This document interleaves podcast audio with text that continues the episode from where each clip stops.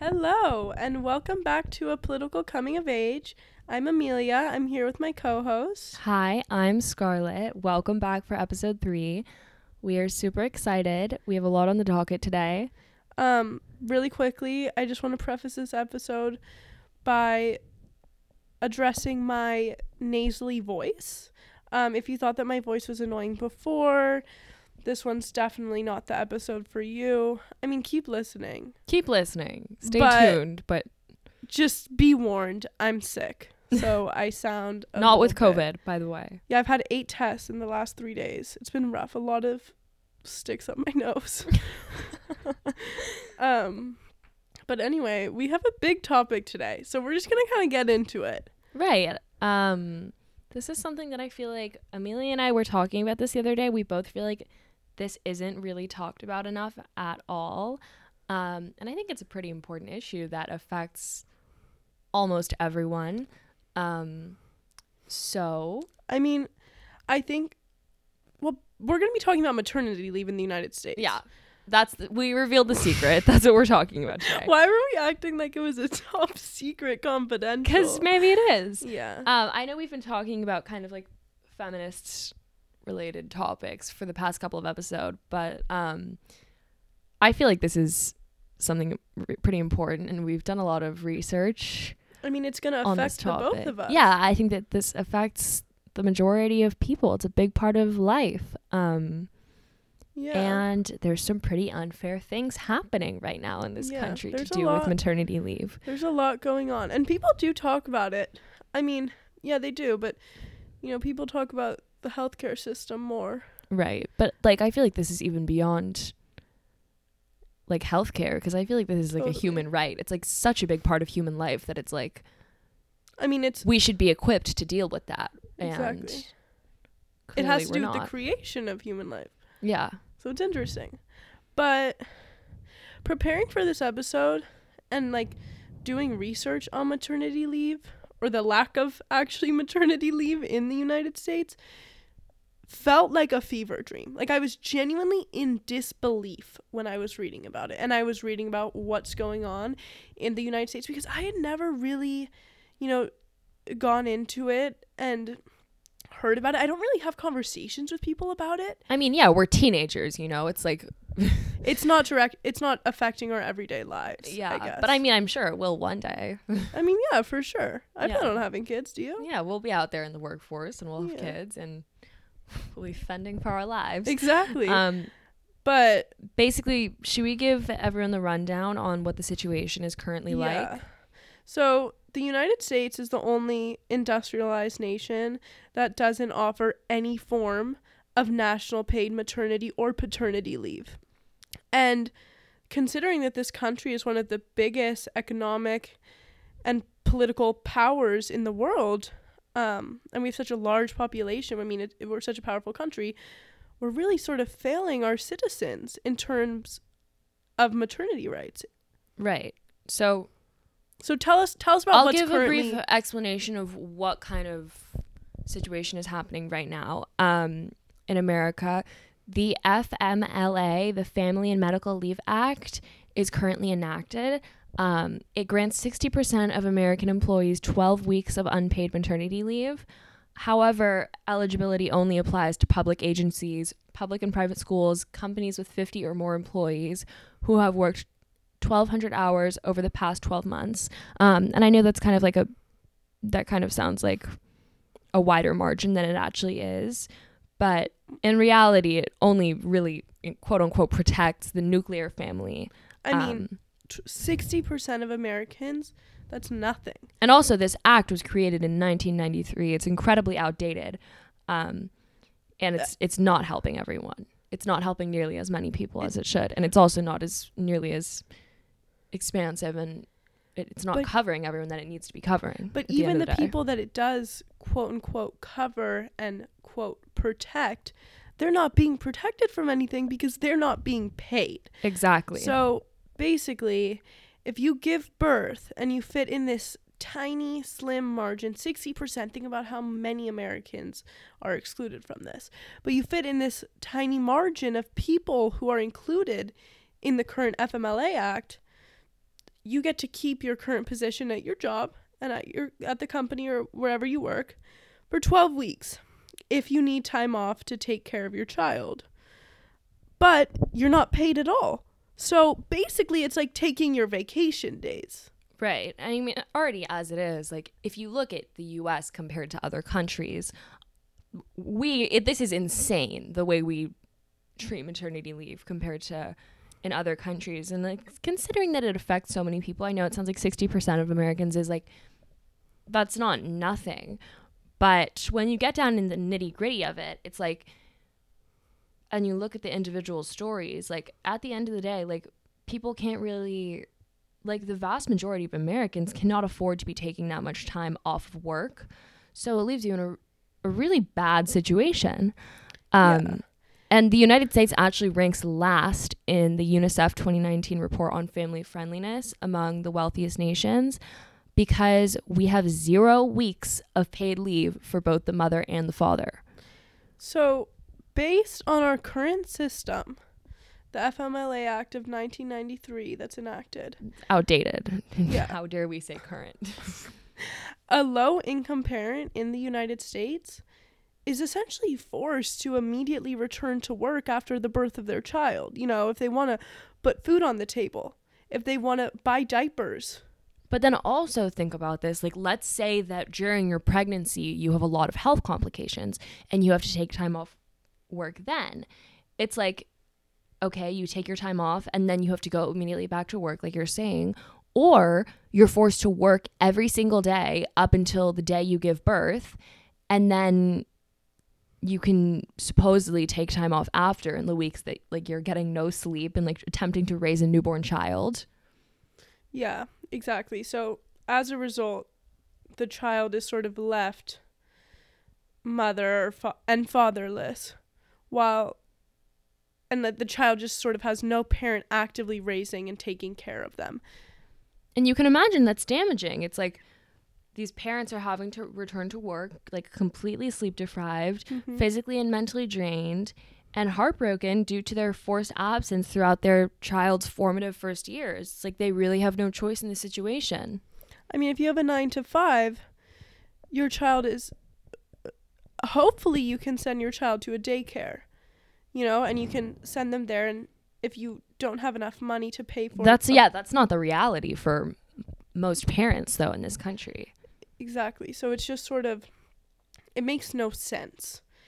And it leads to so many future issues with the child. Like an absent parent in a child's life results in so much damage within the child and within the family. You know, there's an increase in the likelihood of suicide, drug addiction, and incarceration. I mean, there's so much research to back that up. It's like objectively true. I feel like that time you spend raising a newborn, it's very critical. It's like that's an investment in the the child's future, you know? Yeah, the future of Um, your family. And the- I feel like the connection with a newborn baby as well, it's really important. And I think it's heartbreaking that so many people are forced to make this decision to either choose to like be putting food on the table and having the money to raise their newborn or to have their newborn and have to give up working and put themselves exactly. in through such financial hardships. So we're essentially compromising long term healthy family growth for short term business gratification, which, if you ask me, seems pretty American. Yeah, seems pretty right. pro capitalism. It's like what we value the economy so much that we're willing to. It's like the economy is at this point what more important than something that's literally affecting every single person. Like Yeah, exactly. it's and beyond me. and we'll get into this later Yeah. about how the economy actually isn't wouldn't be affected by paid maternity leave. So just keep Okay, yeah. listening to hear Well- more. But now that we've caught you up on what's going on in this country right now with maternity leave, here's what we think should happen. We're going to offer some hot takes. They're not that hot. I feel like they're, I think they're pretty, pretty true. pretty moderate. yeah. But we think that for starters, mothers and fathers in the United States should receive at least 12 weeks of full pay to care for their newborn child. And as the wealth gap in America increases, funds should so clearly be raised through taxing the ultra wealthy. You know, you're kind of killing two birds with one stone. It's the Right. obvious solution. which uh, although it may be the obvious solution i think is actually a lot more political to a lot of people um Especially Americans. I mean, it's most specifically americans i feel like this is honestly as you're saying an american issue it's like only in this country are we are are we making it such like a divided argument about the economy versus like a basic human right of being able to raise your child yeah, it's nearly impossible to pass that in Congress. and we're we're literally the only country with this issue at the end of the day I know, and But like as a developed nation, Americans should not have to sacrifice their right to raise a family in order to make rent. exactly, and we really are the only country with this issue. I mean, definitely the only developed country, as we mentioned. Yeah. Um, I mean, considering like we're literally one of the biggest political powers in the whole world and it's like seriously, it's it's, an active choice at this point. It's embarrassing.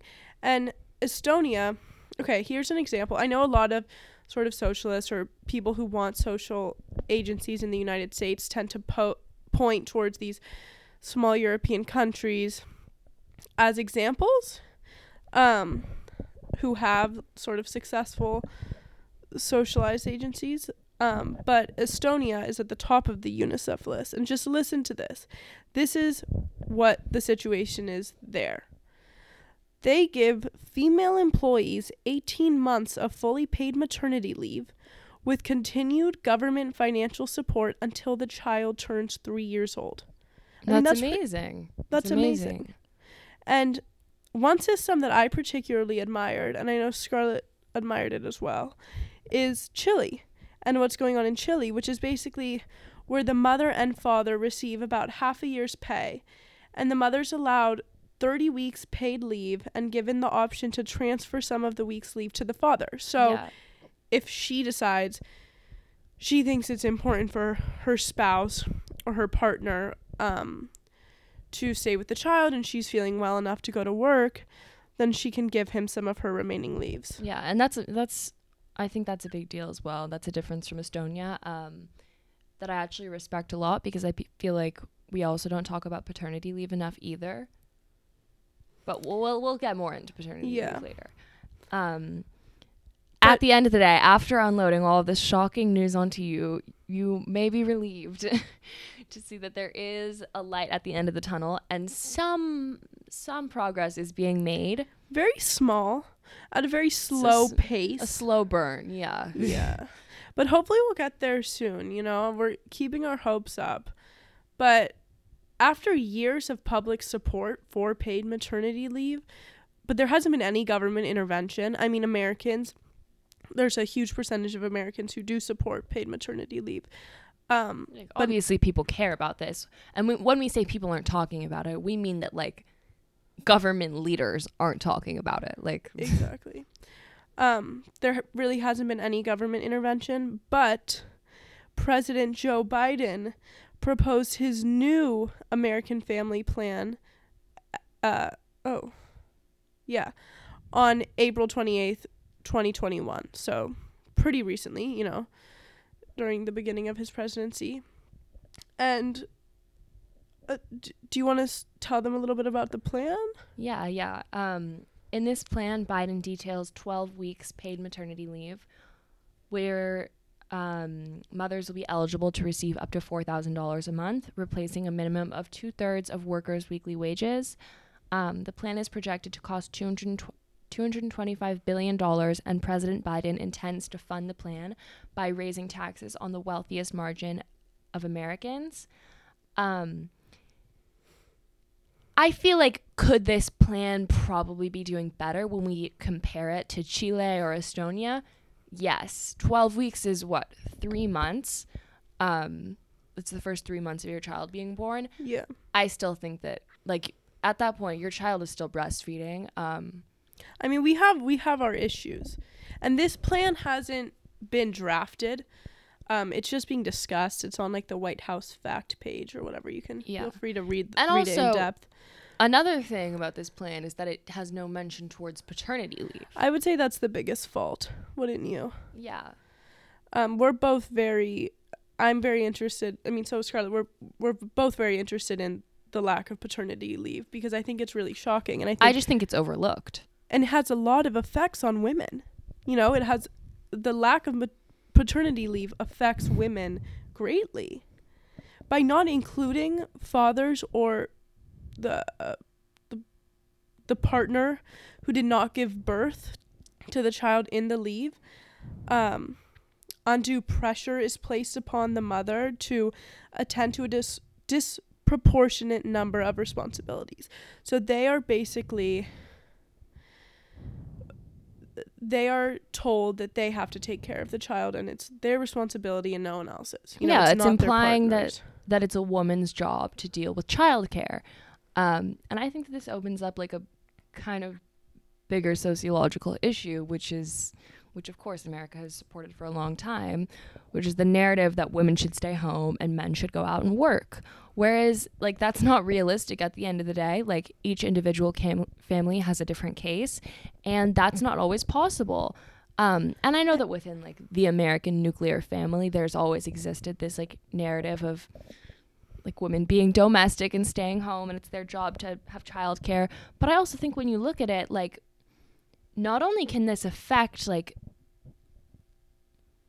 not only can this affect a woman's life at home, I think it can affect women in the workforce as well. Totally. It's it- like number one i mean women are what expected to stay home alone right after like figuring out how to be a mother right after giving birth and it's like it's it's it, it makes you it's it it's it's kind of it's kind of an isolating experience.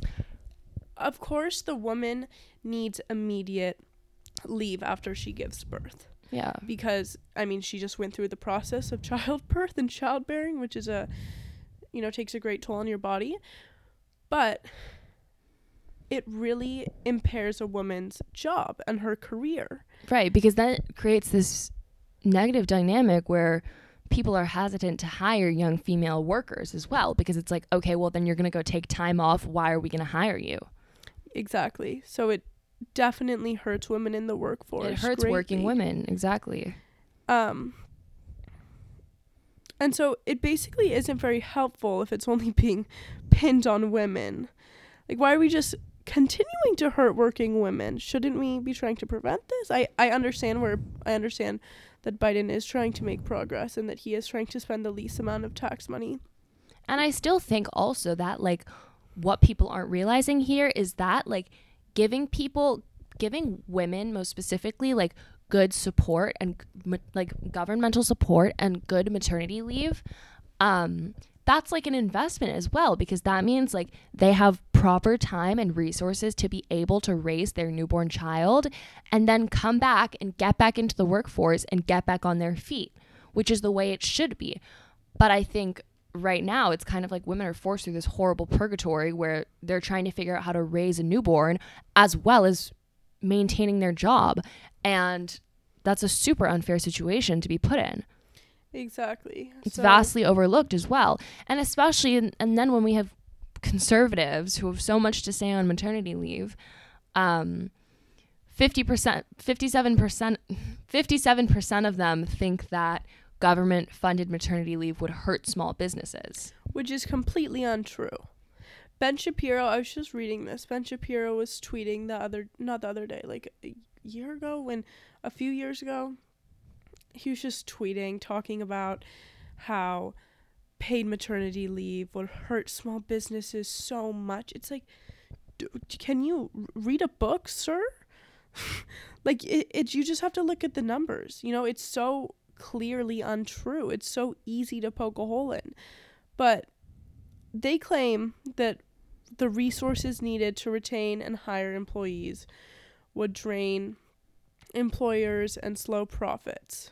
That when a woman takes time off and they need to find the replacement, that that is going to be difficult on small businesses and they can't do that. And then, of course, we, and also, I'm sorry, at the end of the day, first of all, I'm going to circle back here for a second. It makes it like considering that women are half the population, then you would think, okay, let's do something about this. Like it's not like it's this small margin of people that are going to be largely affecting the co- economy. Like no, this is half the population that are having to deal with this and having to navigate this financial burden of becoming a mother. And it and back to it hurting small businesses. I mean, And then meanwhile, conservatives have this second argument um, that they don't want to tax the rich. But according to President Biden's plan, only ultra wealthy individuals would be responsible to cover these costs. Um, and like, if really looking at it at the end of the day, a 2% loss will hardly affect a billionaire's paycheck. Um, and I also think that it's like, this is a human problem. Like, this is a part of life. This is something that we should be investing in. So if anything, this is protecting small businesses because the money is coming. It's going to be funded by the ultra wealthy, and it won't have to come out of anyone else's salary. It won't have to. The small business is not responsible for funding this. They're not. and in res- response to the small business argument, it's not like like childbirth is some spontaneous thing. It's like you have 9 months to prepare for a woman taking maternity leave. yeah, you have nine months to find a replacement. So. It's it's not like it's all of a sudden sprung on you. It's not going to slow down. You can train them within those nine months, and they'll be up to date by the time the woman gives birth, um, and the and the partner. So, and I I believe that new hires would actually be greatly beneficial for the small businesses, because their replacements would be you know focused and productive, and it would be a lot more productive and beneficial for the business than a sleep deprived new parent's work. You know, there's a difference. The Yeah. one one got two hours of sleep and the other got nine. Which Yeah. one's gonna give you more money? I mean, and further to debunk this conservative viewpoint, um, Biden's plan would also assist small businesses who normally couldn't afford to pay these benefits. Um, like in California, where many employee benefit plans are already in place, these plans have already been met with a 91% approval. Yeah, which is amazing. So people, it works. So then what's what is keeping us from enacting like taking further Well, action? you know, I'll tell you what's keep But what's tell me, keeping us back, Tell me. Scarlett. It's Americans' crippling fear of government intervention. it keeps them up at night, even though it would help all of them. It would hurt none, and it would just help. And at the end of the day, it's like, look at how you were put on this earth. A woman gave birth to you. So I mean, think about the women that you love in your life. pay it back. Like, make their lives easier. It doesn't.